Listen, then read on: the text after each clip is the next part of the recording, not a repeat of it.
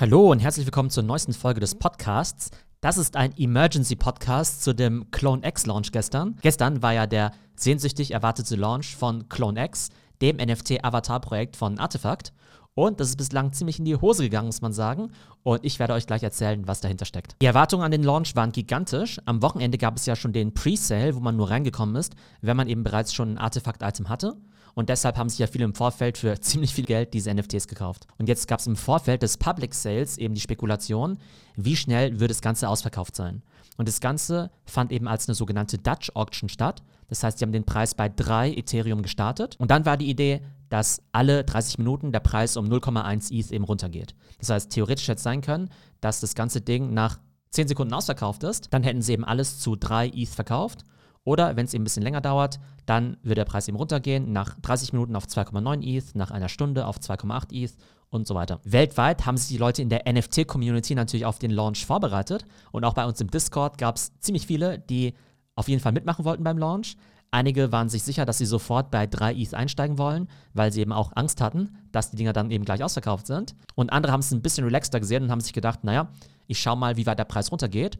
Und wenn der Preis vielleicht auf zweieinhalb oder sogar zwei ETH fällt, dann würden sie zuschlagen, aber nicht unbedingt bei drei. Ich wollte natürlich auch dabei sein, habe dann eben schon alles vorbereitet mit mehreren Computern, mehreren Wallets, einfach für den Fall, dass vielleicht irgendwas nicht funktioniert oder vielleicht auch, um sogar mehrere zu minden. Und dann haben eben alle den Countdown runtergezählt, bis es endlich 23 Uhr war.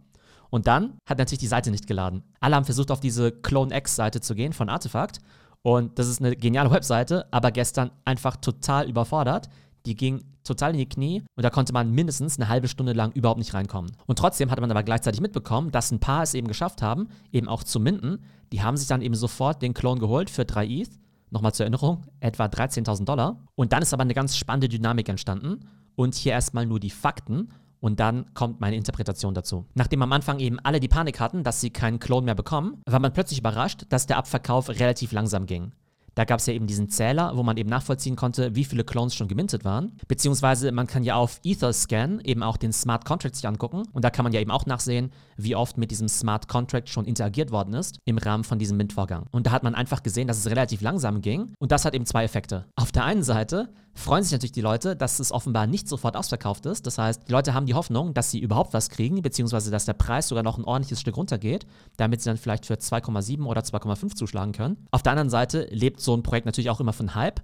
Und wenn es dann nicht innerhalb von Sekunden ausverkauft ist, kriegen natürlich die ersten Leute die Panik und fragen sich, Mensch, vielleicht war die Nachfrage ja gar nicht so groß. Mensch, vielleicht war es total overhyped. Es gibt natürlich auch Leute, die haben direkt bei 3 ETH gekauft. Die werden sich natürlich dann ärgern, wenn der Preis total abstürzt.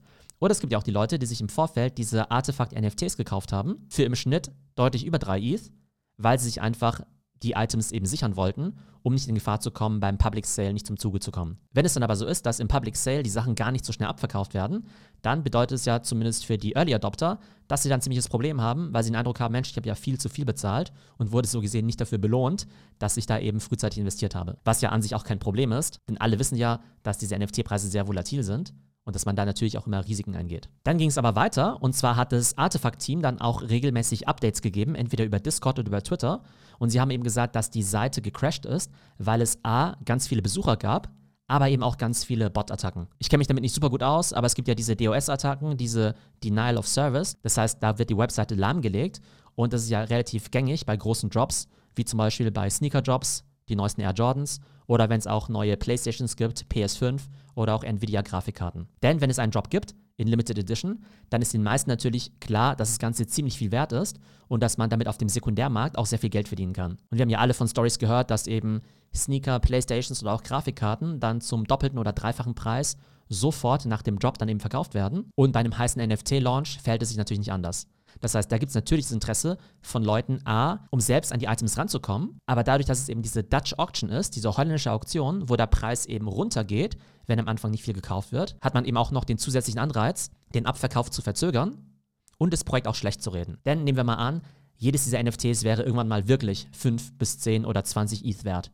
Ob es so ist, wissen wir nicht. Aber nehmen wir mal an. Dann wäre es doch klasse, wenn ich davon überzeugt bin, wenn ich jetzt dieses NFT nicht für 3 einkaufen müsste, sondern eben nur für 1,5.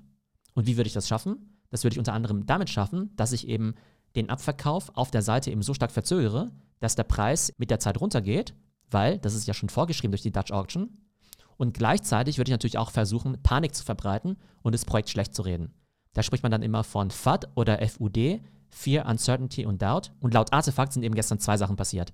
Einerseits eben diese technischen Attacken, die Bots, und auf der anderen Seite eben auch Fear, Uncertainty und Doubt, dass sich eben ganz viele Leute in deren Discord eingeschlichen haben, um dort das Projekt schlecht zu reden und um den Preis nach unten zu treiben. Und dann hat Artefakt den Launch einfach abgebrochen, weil sie gesagt haben, hey, hier sind zu viele technische Attacken drin. Der Discord ist überflutet von irgendwelchen Bots bzw. falschen Membern, die eben nur Missinformationen verbreiten. Und deshalb haben sie den Mint erstmal gestoppt und setzen den eben heute Abend fort heute um 19 Uhr deutscher Zeit, glaube ich. Das hat natürlich gleich den nächsten Shitstorm verursacht, weil dann natürlich die Leute gesagt haben, äh, Moment mal, der Job hat sich nicht so gut entwickelt, wie sie eben dachten, der Preis ist nach unten gegangen und die gönnen uns jetzt eben nicht die guten Preise und deshalb brechen sie das Ganze wieder ab. Falls es wirklich so wäre, wäre es natürlich ein PR-Desaster epischen Ausmaßes für Artefakt. Und dieses PR-Desaster wäre natürlich viel schlimmer, als wenn der Preis eben noch langsam nach unten gegangen wäre. Wo genau die Wahrheit liegt, wissen wir natürlich nicht. Ich glaube, dass Artefakt auf jeden Fall eine Teilschuld trifft, weil die den Launch einfach nicht perfekt exekutiert haben. Liegt vielleicht auch einfach daran, dass es eben ein relativ junges Team ist und der Ansturm möglicherweise gigantisch war. Aber die hätten auf jeden Fall bessere Ressourcen einplanen müssen, sowohl technischerseits als auch eben noch Moderatoren, um eben diesen ganzen Discord-Channel zu managen. Auf der anderen Seite habe ich auch mit Leuten gesprochen aus der Sneaker-Industrie, die sagen, das wäre vollkommen normal. Es gibt immer diese Bot-Probleme. Ein Geschäftsführer von einem bekannten Sneaker-Retailer hat mir gesagt, dass die auf der allerbesten Technologie laufen, eben wirklich die besten Server in Anspruch nehmen, die beste Software, ganz hohe Beträge ausgeben, um sich eben gegen Bot-Attacken zu schützen. Und selbst die schaffen das nicht. Also auf jeden Fall ein extrem spannendes Thema. Ich gebe Artefakt mal den Benefit of the Doubt. Ich glaube, die haben das alles nicht so perfekt exekutiert. Ich glaube, die hätten mehr Ressourcen, technischer und personeller Natur vorplanen müssen. Und es sieht definitiv nicht gut aus, wenn A, der Launch schon ein paar Mal verschoben worden ist und dann am Launchtag das Ganze dann eben für ein paar Stunden unterbrochen wird und sie eben auch den Discord geschlossen haben. Weil auf der einen Seite gab es natürlich im Discord vielleicht wirklich Leute, die Missinformationen verbreitet haben. Auf der anderen Seite auch einfach Leute, die sich zu Recht geärgert haben, dass eben der Launch abgebrochen wurde. Wie geht es jetzt weiter? Heute um 19 Uhr deutscher Zeit wird der Drop eben fortgesetzt. Ich bin ziemlich gespannt, bei welchem Preis sie das Ganze fortsetzen. Gestoppt ist das ganze Jahr bei etwa 2,7 oder 2,6 ETH. Also wäre es aus meiner Sicht eben nur fair, das an der Stelle eben auch weiter fortzusetzen. Und dann werden wir sehen, a, ob es wieder technische Probleme gibt, b, ob es eben nach wie vor diese ganzen Missinformationskampagnen gibt. Und ich hoffe mal, dass beides nicht der Fall sein wird. Und dann soll der Markt ja entscheiden. Und entweder ist das Projekt dann innerhalb von 10 Sekunden ausverkauft bei 2,7 ETH. Dann hat sich eben gezeigt, dass es wirklich viel Nachfrage gab die eben nur gestern gestört wurde durch diese ganzen Attacken. Oder es gab vielleicht am Ende gar nicht so viel Interesse und der Preis, der sinkt dann im Extremfall auf ein ETH, weil der Preis ja alle 30 Minuten um 0,1 eben runtergeht. Oder wir haben irgendein Szenario in der Mitte, dass das Projekt eben ausverkauft sein wird, aber vielleicht für einen Preis von 1,5 am Ende weil erst da so viele Leute bereit sind, eben auch zu kaufen. Also, egal ob ihr selbst bei Clone X einsteigen wollt oder nicht, ich glaube auf jeden Fall eine super spannende Case Study, wie so ein großer Job ablaufen kann. Und für all diejenigen, die heute mit dabei sein wollen, einfach bei uns auf Discord gehen, da wird das Thema rauf und runter diskutiert. Und um 19 Uhr ist dann ja auch der tatsächliche Job. Wenn es tatsächlich das beste NFT-Projekt des Jahres ist, nach Board Ape Yacht Club, dann habt ihr immer noch die Chance, für 2,7 oder weniger einzusteigen.